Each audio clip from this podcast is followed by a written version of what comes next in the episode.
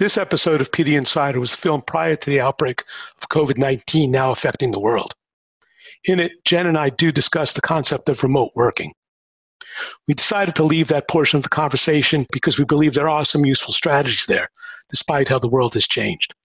Thank you and enjoy the episode.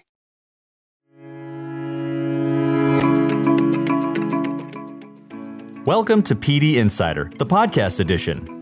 In each episode, we bring you conversations with experts in the law firm professional development community so that you can stay current on industry trends, topics, and innovations. In this episode, PLI's Craig Miller speaks with Jennifer Bluestein of Perkins Coie. Jennifer addresses one of the leading issues facing PD teams how to ensure new associates find their footing and excel at a large law firm. Jennifer discusses many of the concepts explored in her best selling PLI Press title, An Associate's First Year A Guide to Thriving at a Law Firm. She also shares well tested best practices and valuable insights for helping your new associates begin a successful career.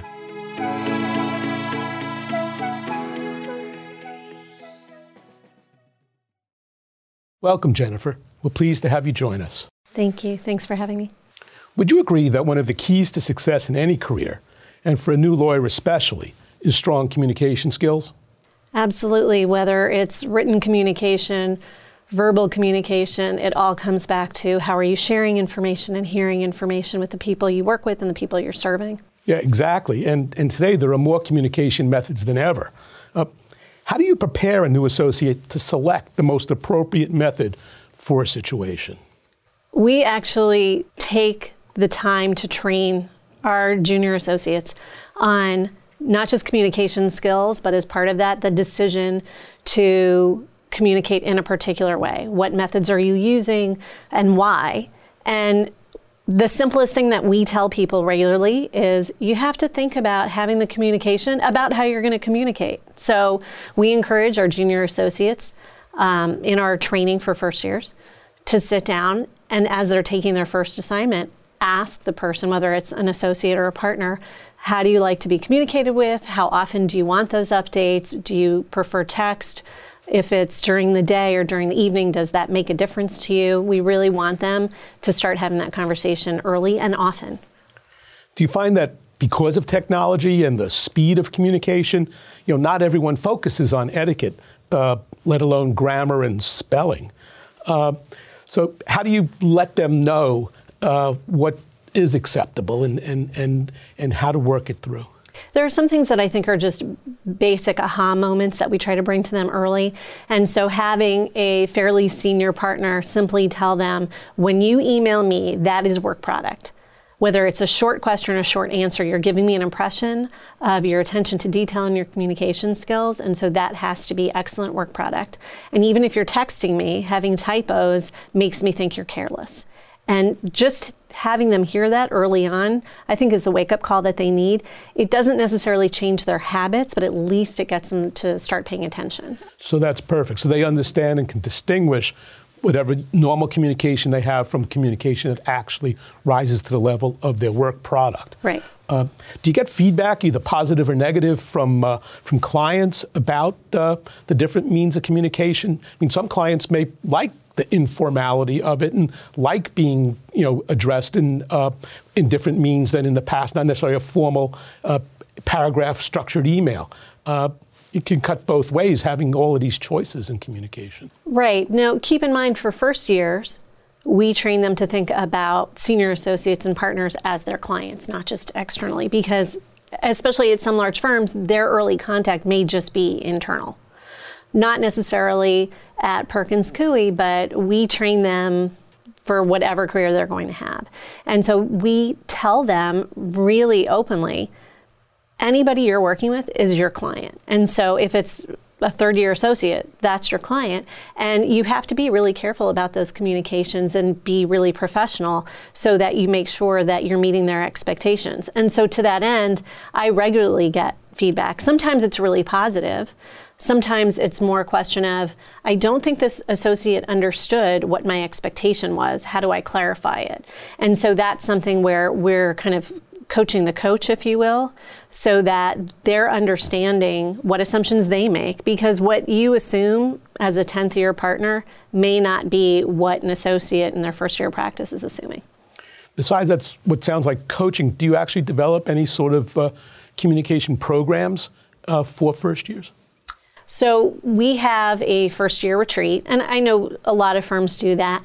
And in those different programs that different firms have, everybody approaches it a little bit differently. We actually have an internal communications consultant. She's also a trial consultant. She's a PhD in communications. One of the things that we have our first years go through in our new new associate retreat is a program with the communications consultant about appropriate and professional communications and how to be clear and concise.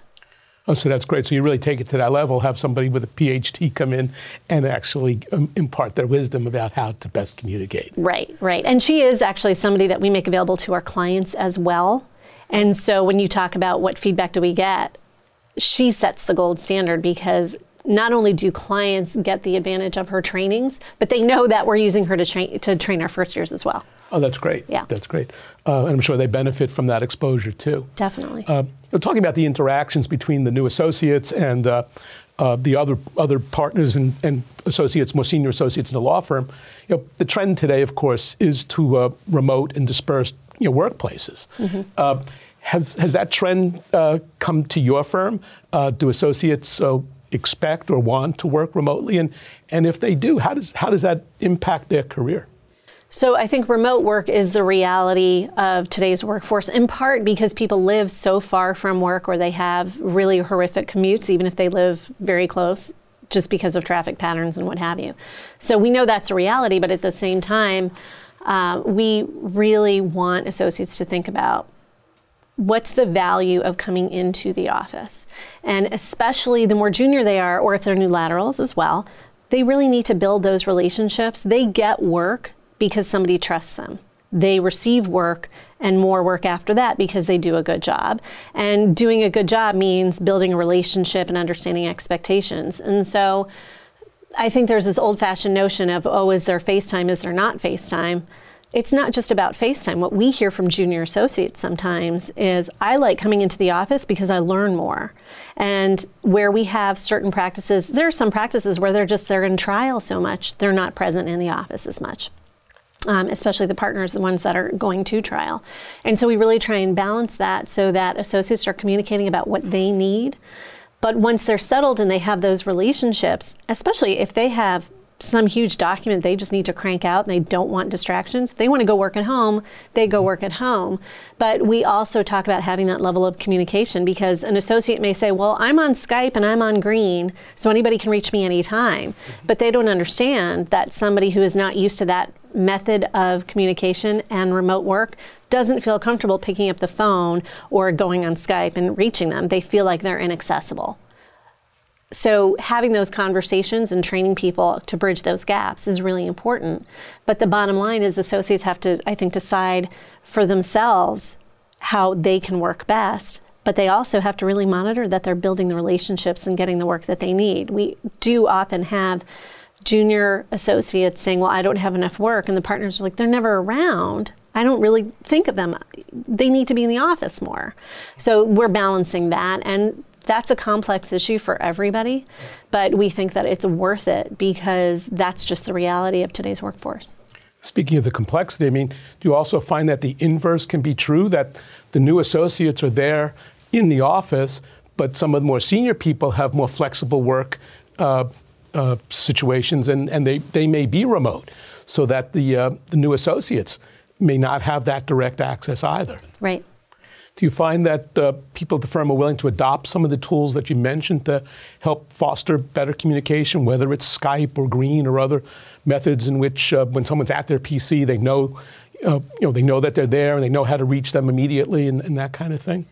Yes, it's funny because one of the things that I find that people don't always know about are just the basic things of screen sharing, that you can share a screen with your associate and go over changes. Or the associate can say to the partner, hey, let me share my screen with you. And that's actually better than being down the hallway mm-hmm. because there's no leaning over. It's just, hey, I'm going to make changes to this document. I'm going to share my screen, take a look at it with me. So we try and model it and show them.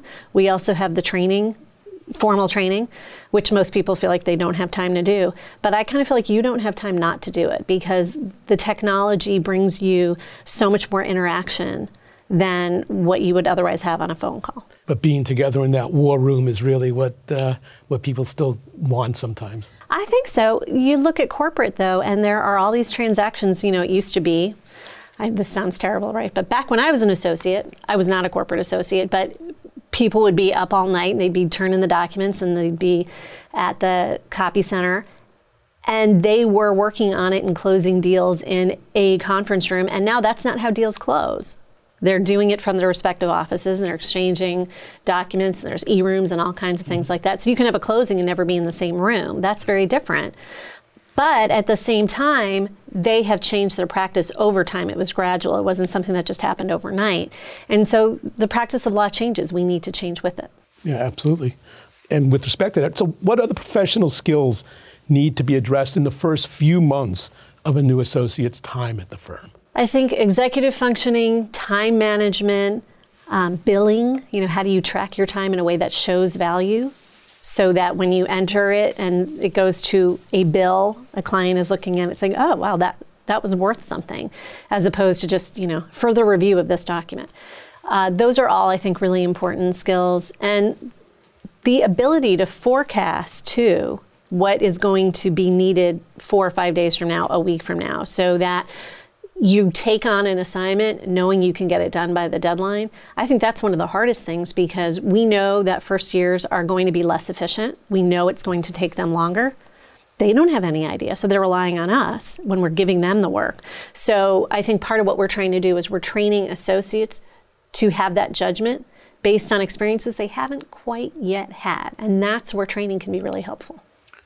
So that kind of ties into the whole idea of the business of law and how a law firm runs and operates and understanding how the associates in their role generate value uh, right. for the firm and for clients. When do you actually start to get into that? We've, we've heard from some of the previous guests on PD Insider that uh, they don't really address that in the first year. They want the, the first most important thing is competency in terms of practice uh, and becoming a lawyer in that sense. Uh, but you know, we, no one can ignore or overlook the, the business model. Uh, so when, when do you think is the appropriate time uh, in the new lawyer's development to address that? I don't think it's ever too early. We have always taken the approach, anywhere that I've worked, that more knowledge is more useful. And so, whether it is starting at a first year level, telling them about, we call it law firm rocks, um, how a billable hour becomes a dollar. So just like Schoolhouse Rock, we have uh uh Rock. And there's no music involved though. But showing the associates, this is your rate. If this is the amount of time you put in, that's not what the firm gets. And talking about realization rates and discounts, not in an overwhelming way, but I still remember the first time I heard the word whip, work in progress. And it was only after I stopped practicing law and I was in consulting. And I remember hearing that. I thought, how come I never learned that as an associate? That to me was a lost opportunity because I sat there thinking, well, let's see. This is my salary. This is my billable rate, and I bill 2,100 hours. So they're making, wow, they're making all that money off me. Okay, minus my assistant. And I thought that's all there was. It didn't occur to me that there was a cost for having a computer, an office, a desk, everybody around me, marketing, that just, that concept of overhead did not occur to me. And I think it's important because, especially because we're looking at every associate we bring in as a future owner. How can you bring in a future owner and say, we'll, we'll tell you about that five years from now? Why would you not start telling them early and often? And I think it also encourages their own efficiency. So we do it right at the get go. Um, and another way that we do it is we have a Jeopardy game. And okay. so it's law firm Jeopardy, and it's done by our CFO at Perkins Coie, Trevor Varnes, and he has the answers, and people have to come up with the questions. And it's about the terminology and how things work and what something is called. And I think people find it really useful. And then we do it again at different levels so that we're reinforcing it. We don't assume they're going to remember it from the time they're first year, but it stays with them so that when we start talking about bills and we start talking about profitability, or reduced revenue or increased revenue, they know where we're coming from. Well, that's great. So it's really creative and engaging. Uh, it sounds like fun. I hope so. Uh, and uh, it also sounds like you take an assumptive approach that the new associates joining the firm put themselves in, on a partnership path. Uh, we see now that there are many alternatives to that that exist both in the law firm itself and outside, and we all kinds of uh, uh, conditions of employment that uh, lawyers can have within the law firm structure, whether they become counsel, whether they become non-equity partners, whether they, you know, uh, do other kinds of things even in the firm that can be somewhat alternative to being in a practice group itself and and and uh, and practicing a specific area. They can be knowledge management attorneys. There are all kinds of roles nowadays. How do you, how do you sort of address that? I mean, you talked about ownership. So, in you do you believe that the way to start them out is with that view that you're on the road to partnership? Uh, or do you start to think about alternatives that they may be interested in too? So, everybody has the opportunity to become a partner. We hire them thinking this is a future partner. However, if they or we decide that's not necessarily the track they want to go mm-hmm. or the interest level or the ability, whatever it is, there are other ways to be successful. And I look at myself and my peers in talent and professional development, and we're not all lawyers but many of us are. And those were choices that we made. I find what I do incredibly fulfilling. I can't imagine feeling this level of satisfaction if I were still an employment lawyer. But associates don't know that coming out of law school. And so we just want to make those opportunities available and train them that way, but also make the other opportunities available. So if an associate comes to me and says, I want to get involved in some of these knowledge management projects, I'm not going to sit there and say, no, you're an associate, you can't do that. And we do that on the staff side too. I've had people in the finance department say, I'm getting my master's and I have this organizational development focus. Is there any way I can get involved in some of your projects? I don't say no, I say yes, please. So we want to train them for whatever their interest is because people are going to stick with what they love. Mm-hmm. And if they don't love it, they're going to find something else, whether we help them or not. Why wouldn't we help them? And sometimes it means going to clients too. And so having secondments and having those types of opportunities available is something that's a win-win for our clients as well as our associates. Do you see any trend developing with secondments? Um, you know, clients, particularly, I go to ACC conferences and other CLOC meetings, and uh, they talk about the most important thing is that the lawyer should know their business. Uh, and uh, secondment seems like a, a perfect vehicle for that. Do you see any trend developing, either more of those or status quo, or how, how do you see that, that, that, happening in the, in the real world? I see an increased demand from clients for secondments, and I think the trick is making sure that it's mutually beneficial.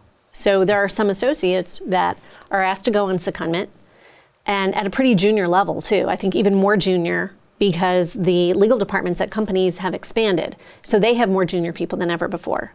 So they want another junior person. Let's say somebody's going on a family leave. And they'll say, Can you supply somebody for a secondment?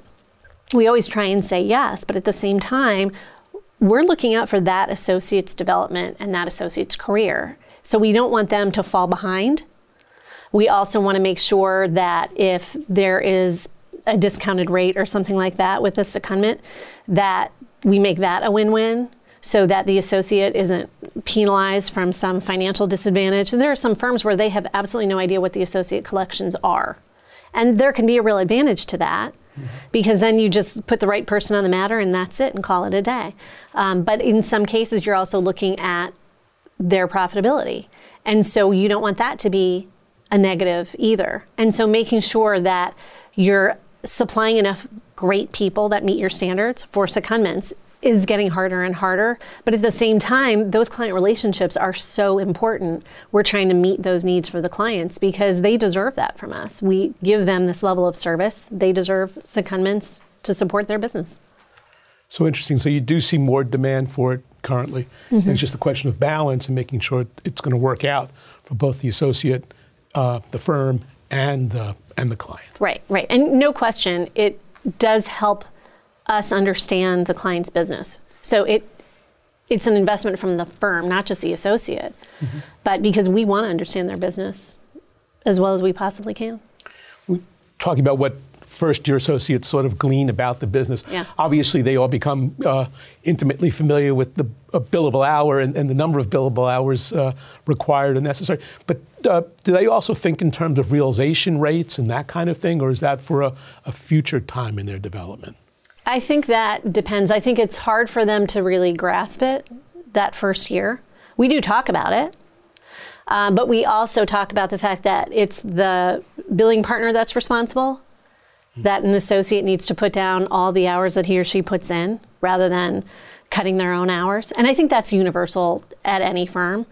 But there is that delicate balance because we want them to understand what happens to their time without incentivizing them to do something that we don't think they have the judgment or the accountability to do. It belongs to the partner.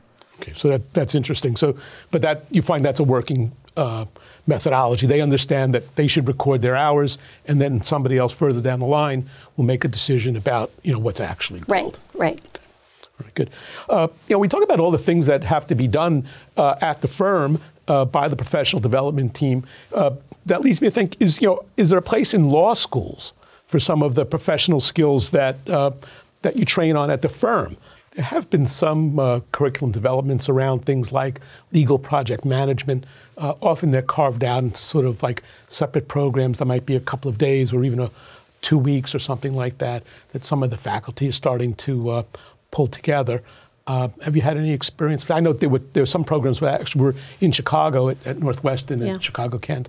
Uh, have you had any experience with those kinds of programs? Well, we actually hire people coming out of those programs. So we have a project management team and a legal project management team.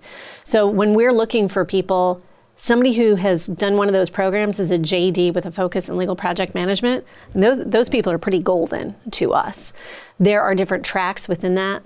Um, same thing with knowledge management too, or somebody who has a JD and a master's in library science. So those programs I think are fairly cutting edge in that they're looking at the rise in technology and how it feeds into what we're able to do for our clients in a more efficient way. So the future there I think is tremendous. We also do training on that internally.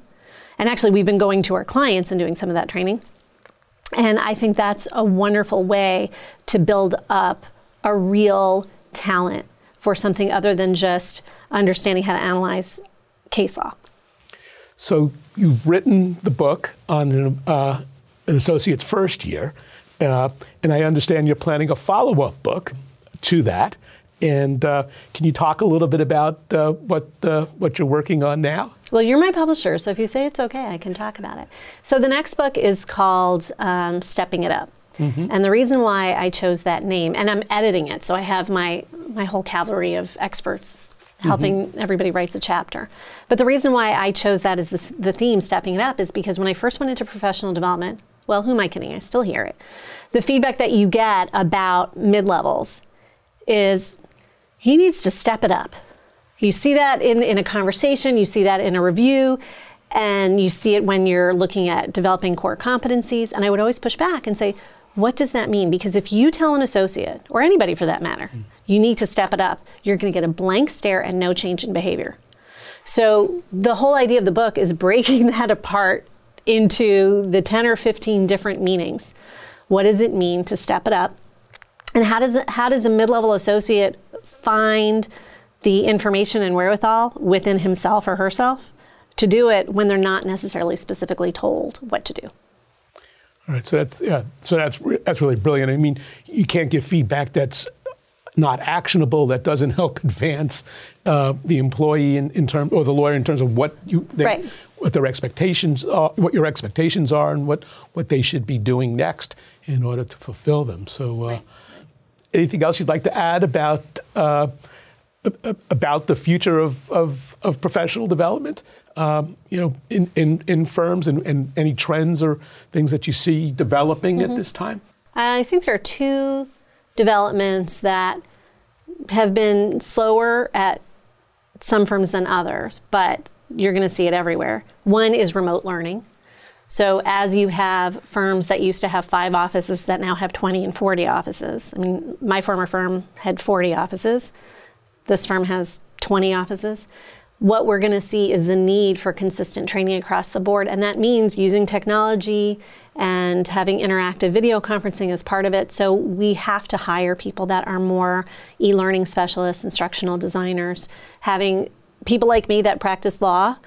That's not enough. It has to have that kind of um, technology aspect to it to be effective across the board. That's one thing. The other thing is to really train people on artificial intelligence, technology, um, because there are these different tools that use artificial intelligence where you can take, let's say, a letter of intent and you can fill out a few questions in a software tool, and then it spits out your sample purchase agreement for editing. It gives you that first draft. Um, there's another software out there that will take a whole brief and will shepardize the whole brief. So you don't have to type in each thing. It's just an overlay to Microsoft Word. Those are the kinds of tools that if we're not teaching our associates as soon as they walk in the door about that availability, they're missing the boat because we count on junior associates to alert the partners because the partners don't go to those trainings they rely on the associates to go to them and to say, hey, there's a tool that might actually be useful for our practice. How about I go work with knowledge management on implementing it? Those are the trends that I think we're going to see more and more, and those are going to be the associates that are most successful. So, really keeping your finger on the pulse of technology, uh, trying to understand and anticipate the role that AI is going to play as we move forward mm-hmm. uh, in the profession. Right. All right. Well, that's great. Terrific. Thank you. Uh, I'd like to thank my guest, Jennifer Bluestein of Perkins Coie, for sharing her insights. We look forward to you joining us for another edition of PLI's PD Insider. This is Craig Miller of the Practicing Law Institute. Thank you.